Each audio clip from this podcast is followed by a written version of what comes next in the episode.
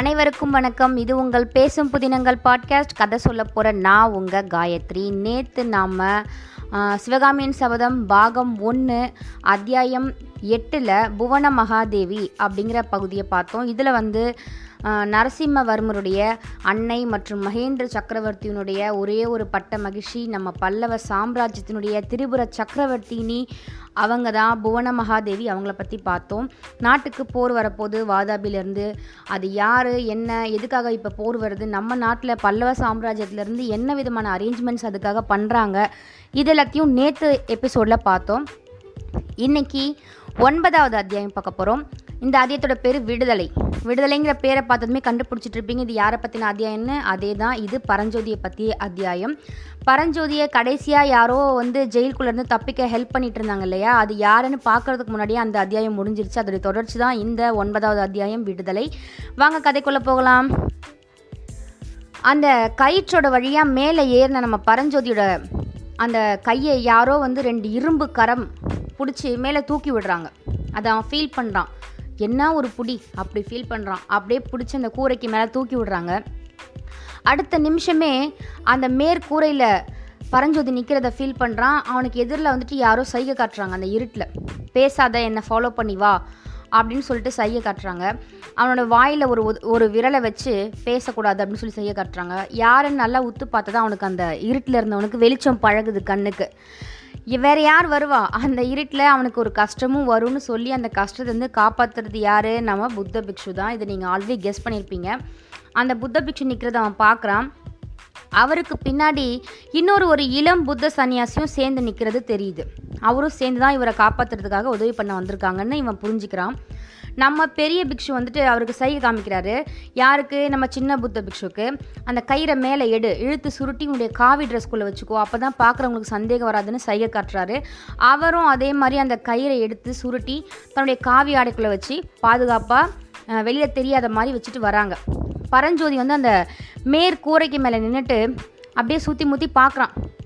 இருட்டான அறைக்குள்ளே இருந்தவனுக்கு இப்போ தான் வெளிச்சம் நல்லா கண்ணுக்கு பழகி அழகாக அந்த காஞ்சி மாநகரமே தெரியுது. ஒட்டுமொத்த காஞ்சி மாநகரமும் தெரியுது. ஏன்? ஏன்னா நம்ம ஆரம்பத்திலே பார்த்துருக்கோம் அது ரொம்ப ரொம்ப ரொம்ப உயர உயரமான சுவர் பெரிய கதவு பெரிய பெரிய பூட்டு போட்டிருக்காங்கன்னு. அங்கேருந்து மேல் மாடி அந்த மேற்கூரையிலேருந்து பார்க்குறாங்க. அதனால் காஞ்சி நகரத்துடைய மாட மாளிகைகளுடைய அந்த உப்பரிக்கையும் அந்த வெண்ணிலா மாடங்களும் அப்படியே அவ்வளோ அழகாக அவ்வளோ தாவல்யமாக பிரகாசிச்சுட்டு இருக்குது அதை அப்படியே பார்த்து ஒரு நிமிஷம் ரசிக்கிறான். இதுக்கு நடுவில் அந்த பெரிய பிக்ஷுவான நம்ம நாகநந்தி இருக்கார் இல்லையா? அவர் வந்துட்டு அந்த சிறைச்சாலையோட அவன் பார்த்துட்டு நிற்கிற அந்த கொஞ்ச நேரத்துக்குள்ளே அந்த சிறைச்சாலையோட அந்த மேற்கூரையை எப்படி சின்னதாக ஓட்டை போட்டு திறந்தாங்களோ அதே மாதிரி அந்த துவரத்தை வந்து அந்த ஓடெல்லாம் கரெக்டாக அடுக்கி அதை வந்து சரி பண்ணுறாங்க பரஞ்சோதியை வந்து இப்போ எல்லாத்தையும் சரி பண்ணி முடிச்சுட்டு ஒரு விரல் காமிச்சு தொட்டு அவனை கூப்பிடுறாங்க. கூப்பிட்டு என் பின்னாடியே அமைதியாக வா அப்படின்னு சொல்லிட்டு சைகை மட்டும்தான் காமிக்கிறாங்க. பேசவே இல்லை. சைகை காமிச்சு கூப்பிடுறாங்க.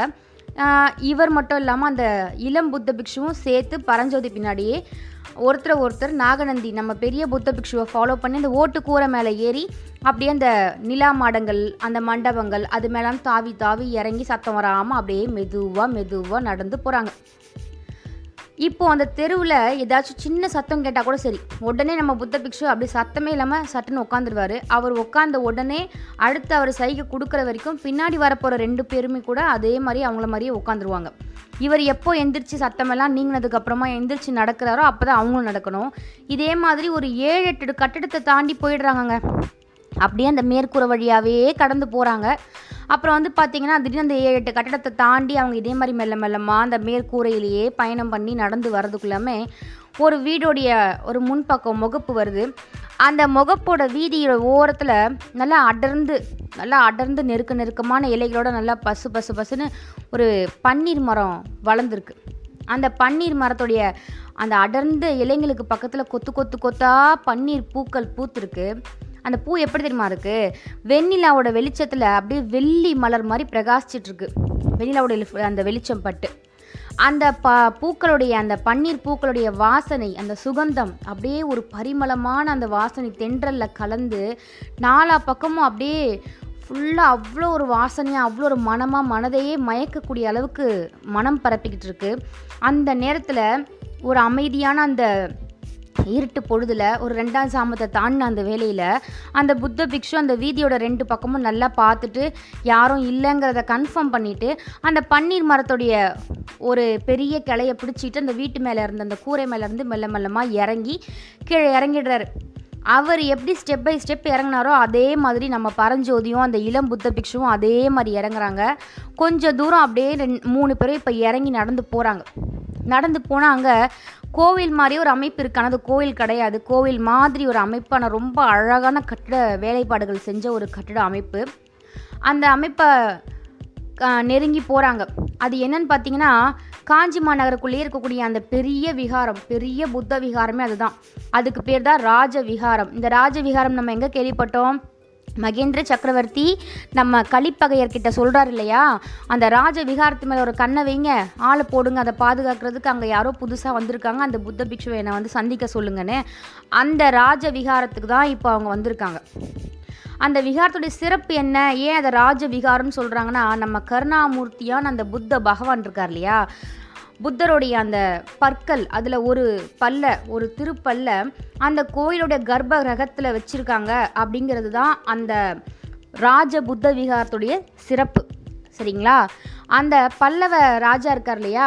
அவர் வந்துட்டு என்னதான் வேற சமண மதத்துலேருந்து சைவ மதம் இப்படின்னு மதங்களை மாறினாலுமே கூட பொதுவாகவே பல்லவ நாட்டில் இருந்த மன்னர்கள் அவங்களுக்கு எப்படி அவங்க பிடிச்ச மதங்களை ஃபாலோ பண்ணுறாங்களோ அதே மாதிரி மக்களுக்கும் அதே முழு சுதந்திரத்தை கொடுத்து வச்சுருக்காங்க. அது மட்டும் இல்லாமல் அந்தந்த மதத்தில் இருக்கக்கூடிய ஒவ்வொரு பிரிவுக்கும் அவங்க மதங்கள் சார்பாக சமய நோக்கோட சமமான நோக்கோட பார்த்து அவங்களுக்கு வந்து நிறைய அந்த ஸ்தாபனங்களுக்கு தேவையான பணமோ இல்லை என்ன அந்த வளர்ச்சிக்கு தேவையோ அது எல்லாத்தையுமே இவங்க கொடுக்குறாங்க.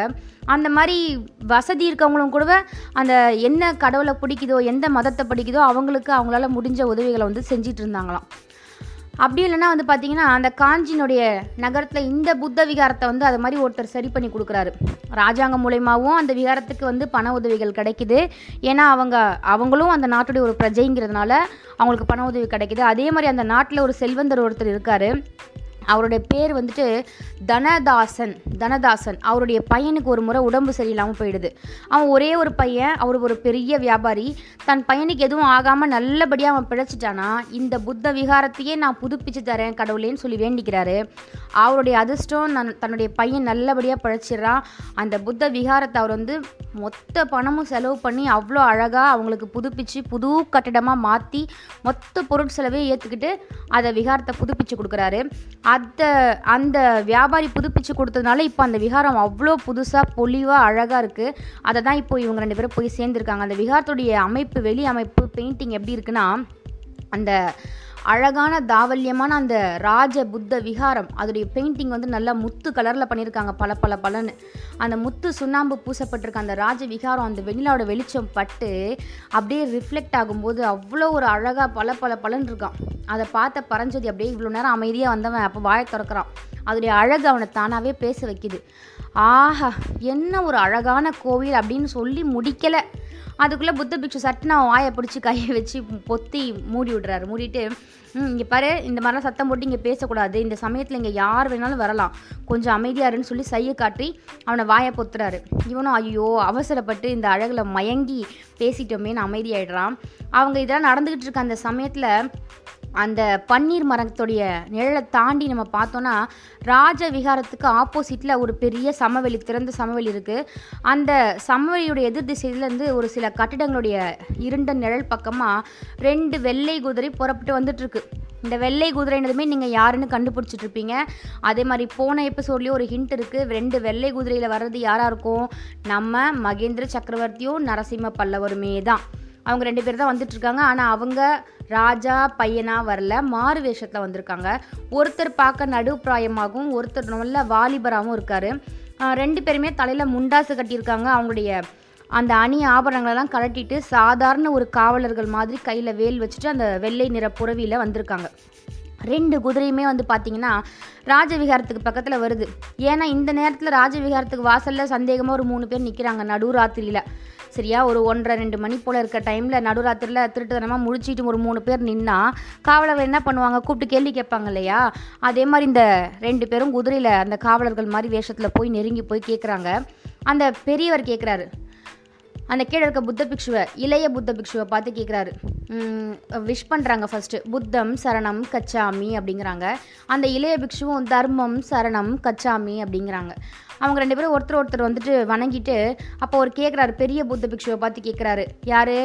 நம்ம அந்த பெரியவர் குதிரையில் இருக்கக்கூடிய பெரியவர் கேட்குறாரு ரெண்டாம் ஜாமம் முடிய போகுது. ஆ மேலே யாரும் வெளியில் வரக்கூடாதுன்னு உங்களுக்கு தெரியுமா? தெரியாத புத்த பிக்ஷுவை? இந்த நேரத்தில் நீங்கள் இந்த மாதிரி வரலாமா? அப்படின்னு கேட்குறாரு அதுக்கு நம்ம புத்த பிக்ஷு பணிவாக பதில் சொல்கிறாரு வரக்கூடாதுன்னு தெரியும் ஆனால் எங்களை மாதிரி காவி வேட்டி கட்டினவங்களுக்கு கூட இந்த கட்டளை இருக்குது அதுதான் எங்களுக்கு தெரியாது. நாங்கள் அந்த இறைவனை தேடி போகிறவங்க எங்களுக்கு கூடவா இந்த மாதிரி கட்டளைகள்லாம் பொருந்தும்?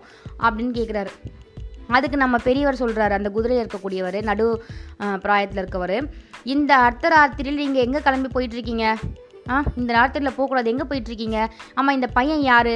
அப்படின்னு கேட்குறாரு நம்ம நாகநந்தி சொல்கிறாரு இந்த பையன் என்னோடய சிஷ்யன் தான். இவன் காஞ்சிபுரத்துக்கு புதுசு.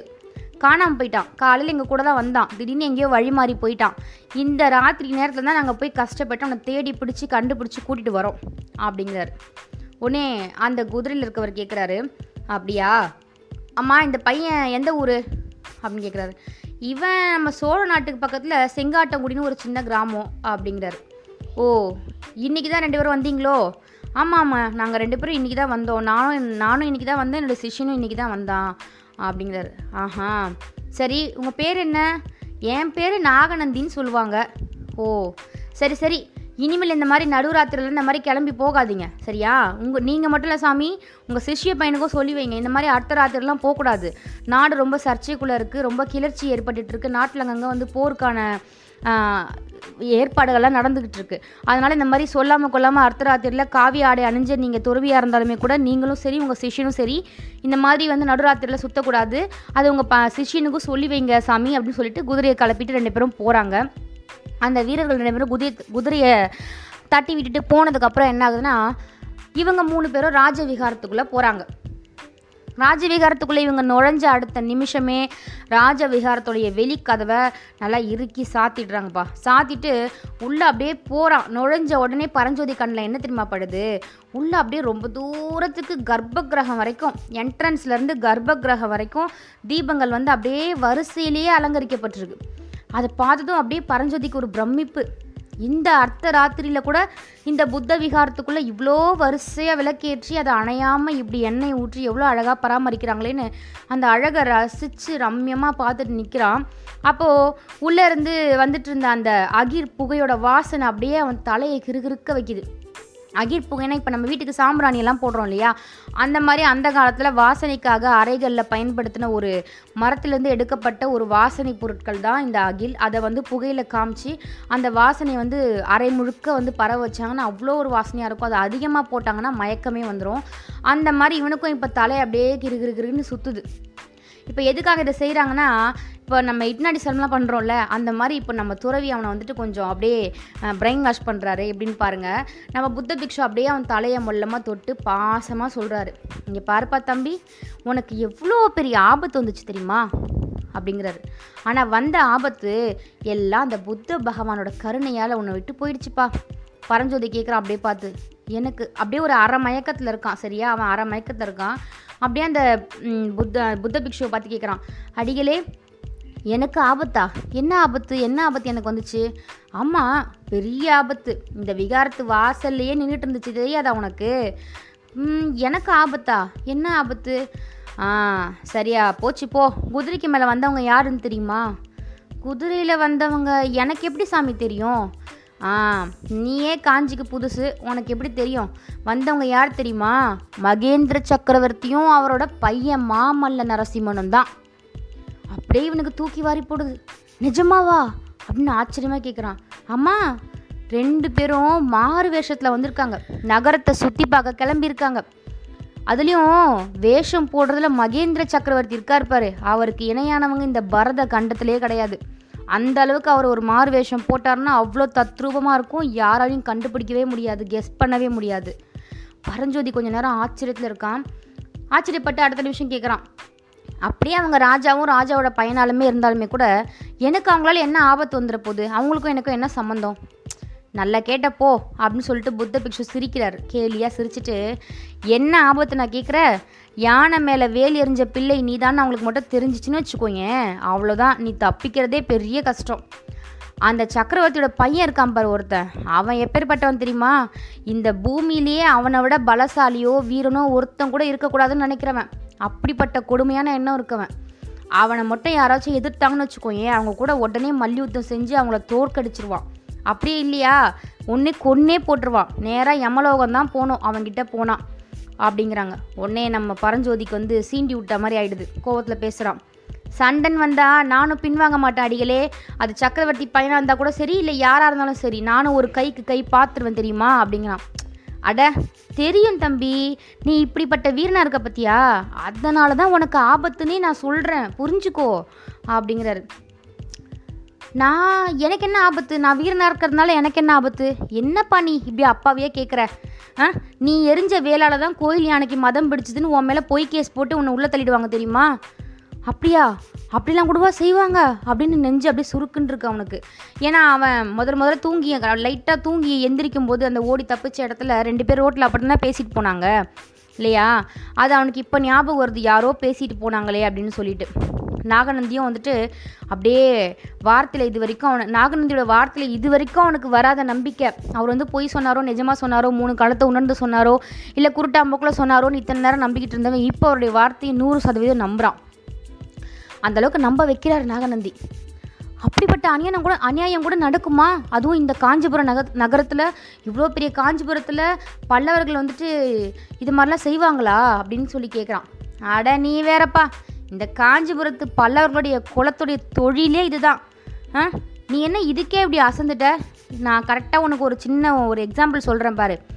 இன்னிலேருந்து ஒரு நூற்றம்பது வருஷத்துக்கு முன்னாடி உன்ன மாதிரியே இங்கே படித்து பெரிய ஆளும் பெரிய ஆளாக ஆகணும்னு சொல்லிட்டு ஒருத்தன் வந்தான்பா. அவன் பேர் மயூர சன்மன் அந்த இளைஞனும் இதே மாதிரி தான் நகரத்துக்கு வந்தான். அவனுடைய வீரத்தை பார்த்து இவங்க எல்லாருக்கும் பொறாம. பல்லவ ராஜகுமாரனுக்கெல்லாம் அவன் மேலே பொறாம.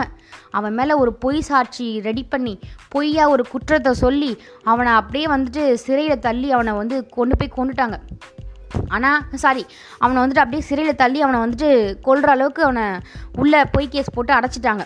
ஆனால் அவன் விடலையே. அந்த மயூர சன்மன் இவங்க எல்லாரையும் கண்ணில் மண்ணை தூவிட்டு சிறையிலேருந்தே தப்பிச்சிட்டான். தப்பிச்சு போய் கிருஷ்ணா நதிக்கரை இருக்குது பார்த்தியா கிருஷ்ணா நதிக்கரை. அங்கே போய் ஒரு தனி சாம்ராஜ்யமே அவன் உருவாக்கி வச்சுருக்கான்பா அந்த சாம்ராஜ்யத்திலேருந்து பல்லவர்களை பழி வாங்கணும் அப்படின்னு சொல்லிட்டு அவன் புத்தருடைய அருளால் அந்த மயூர மயூர சின்மனை மாதிரி நீ வரணும். அதே மாதிரி அவன் பழி வாங்கினான். அந்த நூற்றி ஐம்பது வருஷத்துக்கு முன்னாடி இது நடந்த கதை. ஆனால் அதே மாதிரி நீயும் வந்து ஒரு பெரிய வீரனாக இருக்க அந்த மயூர சன்மன் மாதிரியே வீரமான ஒரு பையனாக இருக்க.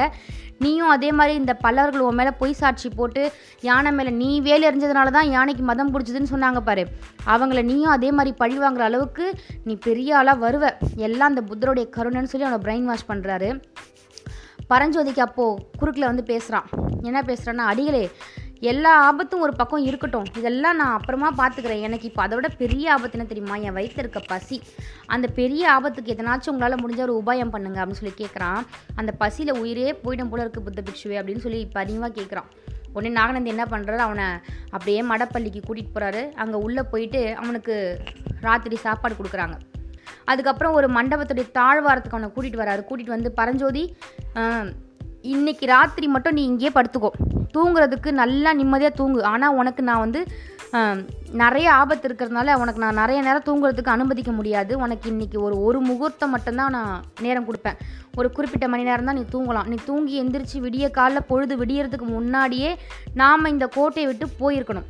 ஏன்னா நம்மளை தேடி எப்படியும் ஆட்கள் வருவாங்க நம்மளை சந்தேகப்பட்டிருப்பாங்க.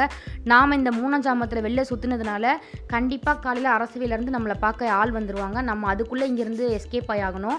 வேறு ஒரு பாதுகாப்பான இடத்துல நான் உன்னை கூட்டிகிட்டு போய் விடுறேன். அது வரைக்கும் நீங்கள் நிம்மதியாக ஒரு ஜாமத்துக்கு நல்லா தூங்கலாம்ப்பா அப்படிங்கிறாங்க. பரஞ்சோதியும் அப்படியே சாப்பிட்டு ஒரு நிம்மதியாக எல்லாம் முடிஞ்சிச்சு. நம்ம ஆபத்துலேருந்து தப்பிச்சிட்டோம். ஜெயிலேருந்தும் தப்பிச்சிட்டோம். நம்மளை வந்து பாதுகாக்க நம்ம புத்த பிக்ஷு இருக்கார். அவர் வந்து முக்காலத்தையும் உணர்ந்தவர். நமக்கு கண்டிப்பாக எல்லா உதவியும் அவர் பண்ணுவாருன்னு நம்பி அப்படியே அந்த நிமிஷம் அப்படியே படுத்து தூங்கிடுறான். இதில் நம்மளுக்கு புரிய வேண்டிய விஷயம் என்னென்னா அவன் வேல் எரிஞ்சது நம்ம புத்த பிக்ஷுக்கு எப்படி தெரியும்? இந்த இடத்துல தான் அவர் எப்படி பிரெயின் வாஷ் பண்ணார்? எதனால் அவனை காப்பாற்றினாரு எதுக்கு இப்படி ஒரு மயூர சின்மன்கிற கதையை சொன்னார்? இது எல்லாமே அங்கே கேள்விக்குறியாக இருக்குது இது எல்லாத்தையும் பற்றி நீங்கள் அடுத்தடுத்து தெரிஞ்சுக்கணுன்னா அடுத்தடுத்த அதியத்தை தொடர்ந்து கேளுங்க.